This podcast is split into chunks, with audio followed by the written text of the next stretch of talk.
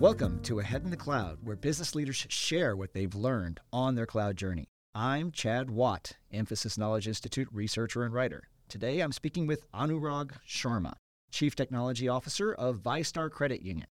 VyStar is the second largest credit union in Florida.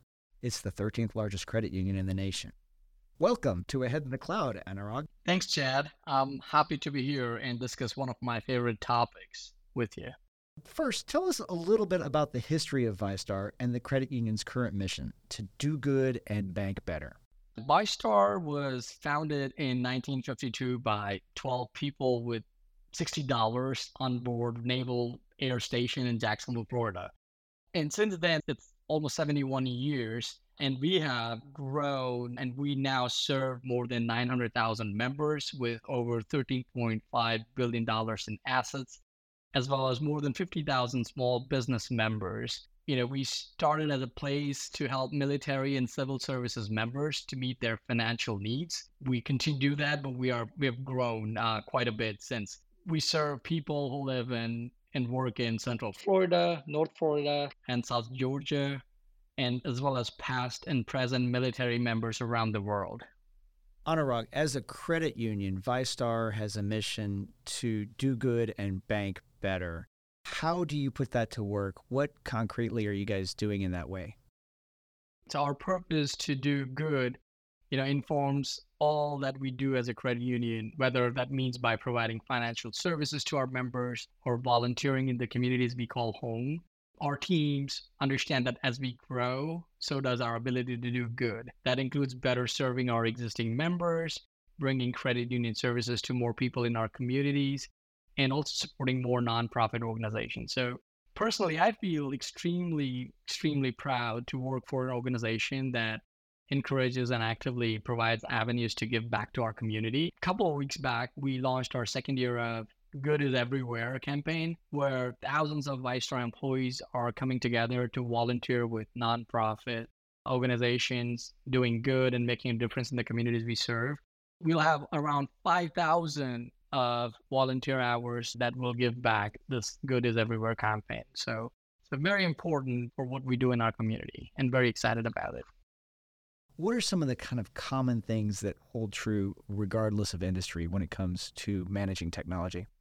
So, yeah, I have managed technology across various industries like healthcare, consulting, financial services, obviously. So while each industry has its unique characteristics or challenges or nuances, I also feel there's a lot of common themes when it comes to managing technology across industries, right? Regardless of the industry, digital technology plays a critical role in approaching fundamental business challenges and succeeding in delivering on business outcomes. So, what is the recipe for success? I look at it and I think number one, adaptability and innovation, right? So in technology, adaptability and innovation are critical to keep up with our ever evolving landscape. Number two, efficiency, right? So digital transformation and a smooth product delivery are important to all industries. If We talk about artificial intelligence, machine learning, cloud data analytics, workflow optimization. These are all industry agnostic. So in, in last decade or so, we have seen organization embark on digital first, data first, cloud first journey. And I see that we will pivot to AI first very soon across all business sectors. Very interesting. Very interesting. We talked about some of the commonalities of technology across industry. What is unique about IT in financial services? So when people ask me like, "Hey, what are you in the business of? And I say we are in the business of trust. So in financial services, customers have I mean, and, and I'll tell you in credit union, we call members. We never say customers, but I will use customers and members interchangeably here. That's what I mean. So customers have trusted, you know, banks and credit unions far more than any other industry. And banks and credit unions have become or have been a key part of these communities that we serve in. So with the trust that people put with their finances on us, there's a huge amount of responsibility, you know, in managing their financial data, managing risk, ensuring regulatory compliance, etc. So the primary focus of a technology in financial services is on delivering a seamless experience while doing it safely. That's what is unique about IT and financial services. I like what you said there, and kind of want to double click on that because trust is at the heart of what banks and credit unions have done for years. They're about security, they're about stability, and kind of being that fortress where I will give you my currency, whether it's actual hard coins or paper money or, you know, just a digital ledger. And I can trust that you're going to keep that safe. So, being built on trust and security, that kind of leads you to move slow and change slowly. Has that been your experience in financial services? And how do you mess that kind of trust and slow change with the demand that technology change fast and experiment and innovate? So here is how I think about that. Number one, I want to focus on deepening the relationship with members. How do we do it? So we leverage the power of data and AI to deliver a very in a hyper personalized customer experience, I guess. Number two, we leverage cloud and DevOps. So this helps with new business capabilities to deliver business outcomes, I guess, in a cost effective manner, in, in a very agile and fast pace. And number three, I would say, is instill a culture of curiosity and continuous learning in the organization. It is very crucial to stay resilient and relevant in today's world. And I, I really like this quote by John Maxwell that I refer to. It says, fail early, fail often, but always fail forward. So we need our people to be bold and not be afraid to fail. But what I really mean by this is be iterative, learn from mistakes, but always have a plan. You said DevOps. For the folks who don't know, explain DevOps in one breath for us. Uh, so DevOps is a practice and a mindset where development, organization, development teams, and operations teams come together and they deliver uh, things in a very agile and fast pace. You said agile there. Tell me what you mean by agile. So agile is all about doing things in a very nimble way. Traditionally, it used to be waterfall, where you do one thing, but everything happens in sequence. So you have to wait on certain things to happen before other things can happen. But today we talk about agile, where all cross-functional teams sit together. It's very small, like they work very quickly and they deliver on incremental capabilities very quickly. We're going to spend some more time talking about agile and DevOps and getting past the waterfall and moving faster. But before we move on from financial services, I want to talk about how you, as a well established credit union, engage with financial technology companies or fintech. Fintech businesses are the digital disruptors in the world you operate in. How does VyStar and how does Anurag engage with fintech? So, traditional financial services institutions, especially credit unions, are counted on by our members to be, you know, stable and secure as we talked about, right? So we can leverage the agility and innovation from fintech organizations while fintechs can learn from a more traditional FIs about trust and loyalty with member centric focus. So we do partner with fintechs to develop new products and services, but the heart of our business is to be member centric and meeting members where they are. So I believe by fostering collaboration between fintech startups and traditional financial institutions, both sides can benefit from each other's strengths. And together we can drive innovation, enhance customer experiences, and shape the future of financial services. Terrific. Anurag, what is IT service management and what is different about IT service management in the cloud? What's the value of putting it there? IT service management, I mean, simply put together is a you know set of practices and strategies used to design, manage, and deliver IT services to meet the needs of any organization. Give me an example of that. What's an IT service that I might need? If you want to order a laptop, if you have an issue with the system that you're logging into, you just go to IT and they support and provide the support services to you. So traditionally, ITSM was largely focused on managing on-prem infrastructure and software. So with the cloud, ITSM service encompass the management of cloud-based services now. So ITSM in cloud offers unique advantages of cloud through automation, scalability, self-service capability, security, compliance, monitoring, analytics, data reporting. I mean, I can go on and on. So the advent of cloud computing introduced a fundamental shift in IT service delivery it has allowed teams to become very nimble. You can be remote, yet scalable, and become very service oriented. So that helps. You mentioned automation, scalability. I want to ask you about another aspect of cloud that I've been studying. Our recent research shows that interoperability, kind of cloud to cloud, cloud to on prem, legacy system to new capability driven system, interoperability is very much desired and can enhance what an IT department delivers. What is your thinking around interoperability and how do you achieve interoperability in the cloud?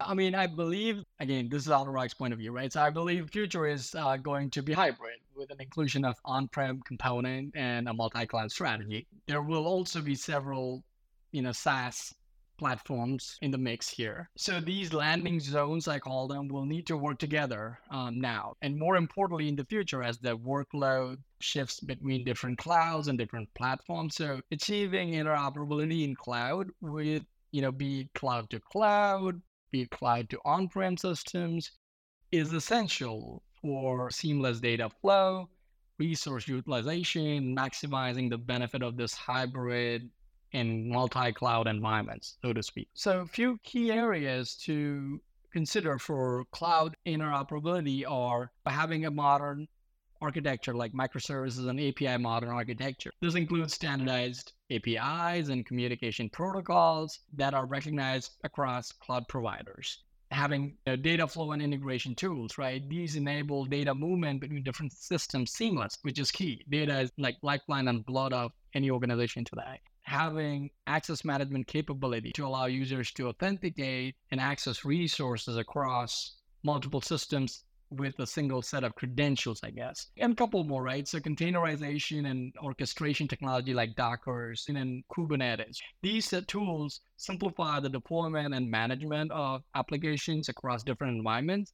And finally, if you don't have good monitoring practices, it's not going to be successful. So establishing monitoring and governance practices to track these data flows, these service interactions and performance metrics are going to be very important, critical, uh, you know, with cloud uh, interoperability. Anurag, tell me what the status is of cloud migration at VyStar. Currently, we are in a hybrid approach where we have applications and systems running in our traditional data center, applications and APIs that are deployed in Microsoft Azure Cloud. And at the same time, we have many SaaS solutions as well, right? I'd say we are actively on our cloud transformation journey and we are looking to deploy more and more workloads in the cloud in the near future. We've talked about from a developer and software developer context, you're an advocate for agile DevOps and scrums. Do you ever bring your old school analog bankers into those sessions and get them into a scrum? So, uh, yeah, now, honestly, I'm pretty progressive, Chad, when it comes to technology capabilities and delivery. So I personally do believe in these modern methodologies and practices as they emphasize on collaboration, iterative development, and continuous improvement. Well, today, everything is a code or as a service. So like infrastructure as code, platform as code, policy as code, security as code, etc. Right? So along with these more modern cloud native architecture, which includes microservices, containers, serverless architecture, this provides a way to exponentially accelerate, you know, the speed of delivery through the DevOps pipeline. So I'm a big advocate of these modern methodologies and practices. So uh, moving on, talking about cloud, cloud is working well. Cloud is delivering new capabilities, but some of our recent research shows that companies are a little less confident in managing their spend in the cloud. How do you keep watch on what you spend in the cloud? Yeah, that's a very good question because my team is very much engaged in that, right? So we actively monitor and manage cloud spend as it is crucial to ensure that teams are optimizing costs and staying within budget. Else, cloud can become very expensive very quickly. So a few steps that my team has taken to effectively, you know, keep a watch on our cloud spending are like, you know, we have regular biweekly reviews of Azure cost per subscription, for example. We have implemented monthly budgets for each of the subscription and we have kind of put like a threshold on these budgets to identify any overages. We do a monthly review of our cloud resources to identify any right sizing opportunities and maintain you know adequate resource utilizations we must accurately tag resources to help identify resources by environment. Uh, and then we also leverage cloud advisory recommendation to identify any other opportunities for cost optimization, right? Automatic start, stop schedules for non production resources. All of these things we do very actively to manage our cloud spend. You can make cloud available at any time and any place, but is that really delivering business value all the time? So it sounds like you're asking the right critical questions here. Let's move on to the security side of things. You mentioned that you guys are kind of in a hybrid, kind of multi cloud world. That's where global companies are heading. Some things on premises, some things in one cloud, some things in another. You have multiple clouds. You have clouds dependent on other clouds. You have on premises systems that are all connected to each other. How do you assess, guard, and keep visibility on all these potential points of vulnerability or access? Assessing and guarding against any potential threats in a hybrid multi-cloud environment requires a very comprehensive and a strategic approach towards information and cybersecurity. Not only there are multiple clouds and data centers, there are integrations with outside hosted apps and third parties. And additionally, there is a rapid growth of endpoints across organizations. So nowadays, it is very difficult to put a perimeter around an enterprise, and then that complicates the security aspect of it. Yes, the cloud is unique with its uh, shared responsibility model of security of the cloud is by the cloud provider, and security in the cloud is with the company that you know has to manage.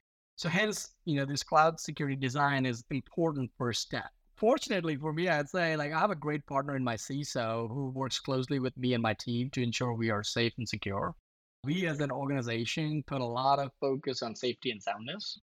Some things that our security team works on and in partnership with my organization is, you know, perform a comprehensive security risk assessment, implementing network segmentation and network security, ensuring data protection and encryption, monitoring on a regular basis, performing penetration testing, we call it pen test, right, on a regular basis.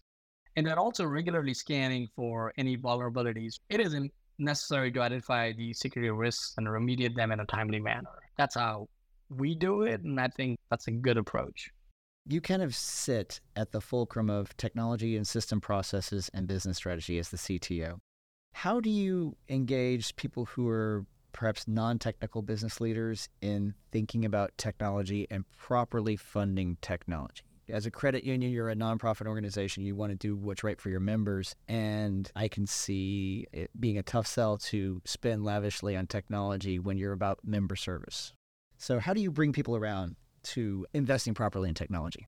I think what I've found very helpful is to engage with business leaders ahead and often. And not only during annual prioritization and planning process and meetings, and, and always to keep the focus on what technology can do to improve the member experience, lifetime value, and drive like business OKRs. So this even gets like non-technical business leaders to engage with the interest and, and see technology as a partner instead of just an implementer or an order taker, I would say. Another important thing is to deliver value quickly and build credibility. So instead of long running projects delivering new capabilities and functions every few months in an incremental manner, builds the confidence in technology. And thirdly, it helps to make business goals a key part of technology strategy. Funding is going to be required to keep the lights on and overcome the technical debt. It is critical to map the investments and funding requests to business outcomes. Anurag, I have one gift for you. I'm going to give you a technology magic wand. And I want you to take this technology magic wand and it will change one thing perfectly and completely in terms of your people, process, and technology. And you can use it only once, only one use. What are you going to use it for? I love that, Ted. If I was given a business magic wand, I would want to infuse a culture of learning and innovation throughout the organization. So this would help the organization to adapt to changing market dynamics, drive business growth, and stay ahead of any technological disruptions. So that's that's me being uh, uh, selfish here, but that's what I would want. Terrific, terrific. Thank you so much for your time today. Thank you for the opportunity, Chad. It was a very good conversation. This podcast is part of our collaboration with MIT Tech Review in partnership with Infosys Cobalt. Visit our content hub on technologyreview.com to learn more about how businesses across the globe are moving from cloud chaos to cloud clarity. Be sure to follow Ahead in the Cloud wherever you get your podcast. You can find more details in our show notes and our transcripts at infosys.com slash IKI. It's in our podcast section. Thanks to our producers, Catherine Burdett, Christine Calhoun, and Yulia Dabari. Dode Bigley is our audio technician, and I'm Chad Watt with the Infosys Knowledge Institute signing off. Until next time, keep learning and keep sharing.